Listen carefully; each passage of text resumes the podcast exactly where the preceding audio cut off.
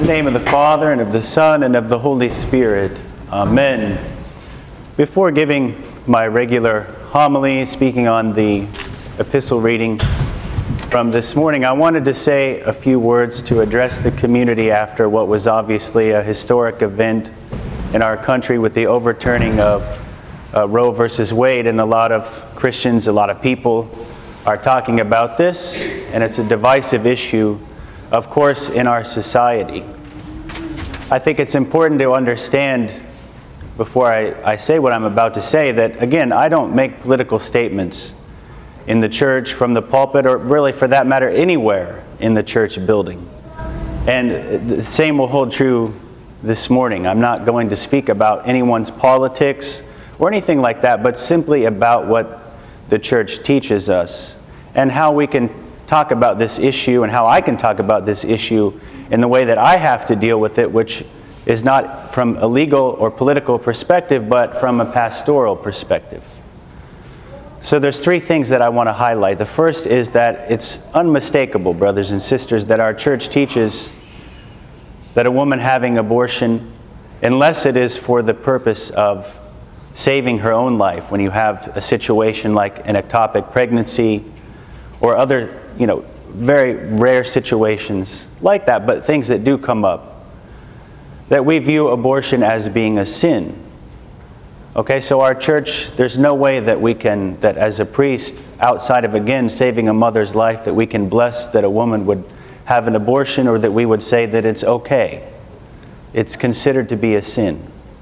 And that's very clear. That's why I, don't speak about it a lot because I think everyone in our church knows that there's all sorts of information about it online, the Assembly of Bishops. In fact, I plan to send out this week some statements that they've made recently on this topic, not just about the overturning of Roe v. Wade, but also a much more comprehensive um, understanding and approach to how Orthodox should view human life.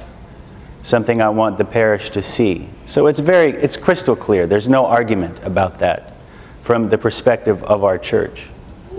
The second thing that I want to say is that abortions do happen, obviously. And there are women who are Orthodox Christians who have had them. And when that happens, we deal with them in a pastoral manner. And it's one thing for us to, you know, it's easy for us to condemn abortion and to say it's a sin, but often we don't understand the situation that women are in that sometimes leads to an abortion. Now, sometimes, obviously, when we make this decision, they could make it potentially for, for uh, purely selfish reasons. But I've dealt with situations not just here in our parish, but remember, I was a priest for several years. I was on the East Coast finishing up seminary. I traveled to a lot of different churches and filled in one thing I learned the hard way, Bishop Basil told me to stop hearing confessions, is that sometimes people come to you when you're a visiting priest and they want to say something that they don't want to say to their parish priest. So I started telling them, I'm not hearing confessions while I'm here, at the advice of His Grace Bishop Basil. But in, in any case, you know, there, are, there have things that happen in women's lives. I've heard of a woman whose career was going to be ruined if she didn't have an abortion by the man who impregnated her. And he had the power over her to be able to do that and to ruin her life. I've heard of situations where women were under the threat of violence and so forth. And that's why they did. So there's all sorts of reasons why this happens. It was a, a huge issue in, in uh, Soviet Union under communism where the situation was very bad. And so there are a lot of women that came from Soviet countries that had abortions for various reasons over there. So we have to deal with this in a, as priests and as Christians in a sensitive pastoral manner. And understand that just like with anything that we call a sin, and just as we confess all of us to be sinners, and we will say here in a little bit, and we should mean it. We shouldn't be looking around and thinking, well, you know, this person is a greater sinner or not. We say, I'm the chief among sinners before we come to Holy Communion. And so today, if we say that prayer and we don't really believe it, and at any time, if we say that prayer and yet we're judging, standing in judgment of someone else, then refrain from coming to communion that week until you can talk to me and we can work through some of these issues and that you can start to view yourself as being the chief among sinners and not being judgmental of others because that's a big problem, a great sin. And it's something that I talk about regularly because it's what Jesus talked about so regularly in his ministry about this self righteousness and about being judgmental of others. So, just like as with any other sin, there is the possibility of redemption, the possibility of salvation. And it's important for us to be here as the church community in these situations. If it were ever to happen that a woman in our community has had or does have an abortion, it's important for us to be the church, which is, as we say, a spiritual hospital. The third thing that I want to mention as it relates to this situation right now is that we Christians need to understand that ultimately our goal is not to change laws. Our goal is to change people's hearts and their minds. That's ultimately what we try to do as Christians. And so, me personally, I cannot look at this situation and proclaim any sort of victory in the striking down of Roe v. Wade, but rather, what we need to understand is that there are still women who feel the need sometimes to have an abortion, and we have to change hearts and minds. And not just their hearts and their minds, but we have to change our hearts and our minds. We have to change the hearts and minds of our children and of our grandchildren and our godchildren so that no woman would ever feel like that was the best option for her. And this begins, brothers and sisters, in our homes. It begins by teaching our children about the gift of sexuality that God has given us and blessed us to use within the context of holy matrimony, the sacrament of marriage, and using it appropriately, and understanding that sometimes, many times, people fall short of that. And yet we're here for them again to help them get back up. You know, one of the famous sayings of a monk. What do you do at the monastery? He says, We fall down and we get back up. We fall down and we get back up. And that's the life of us as Christians. We make mistakes, but we help one another back up and we continue along the path of righteousness. It begins for us, especially those of us who are fathers and grandfathers and godfathers, of teaching our men how to behave appropriately towards women so that we would treat them the way that we're supposed to be treated, the way that God gave Eve to Adam to be a helper, as someone who was equal to him, as someone who was honored and cherished by him, that we would treat women as we're told by St. Paul in the epistle reading that we hear at that sacrament service of marriage, that we would treat the woman as Christ treats the church. And we also must step up, brothers and sisters, recognizing that we live in a fallen world, and not everybody will live up to these ideals that we preach.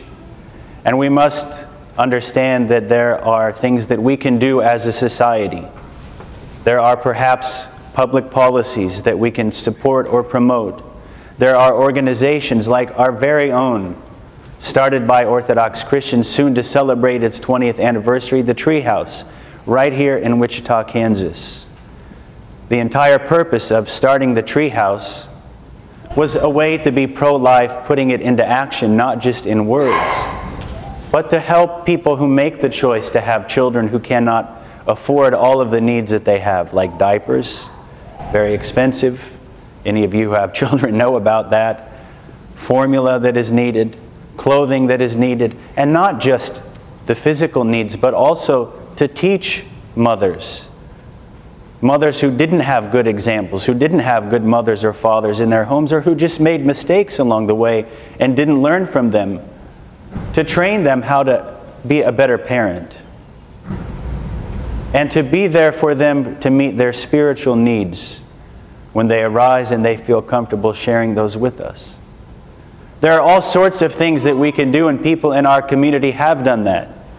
We have people in our community who have stepped up to be foster parents for children who struggle. We have people in our community who have chosen the gift of adoption, which is something that, if we're going to be pro life, if we have a strong family, a strong marriage, is something that each and every one of us should highly consider if we wish to be consider ourselves to be pro life. So, brothers and sisters, there is still much that we Christians have to do if we are to be truly pro life. There is still much we have to do because ultimately we have to change the hearts and the minds of this world. And that's how Christianity succeeded. A lot of people would point to Constantine and say it was when he legalized Christianity that Christianity grew and flourished. And certainly, to an extent, that is true. But taking a step back, why? Why did it grow and flourish? It's because the Christians, and most especially the martyrs, they changed the hearts and the minds of people in their societies.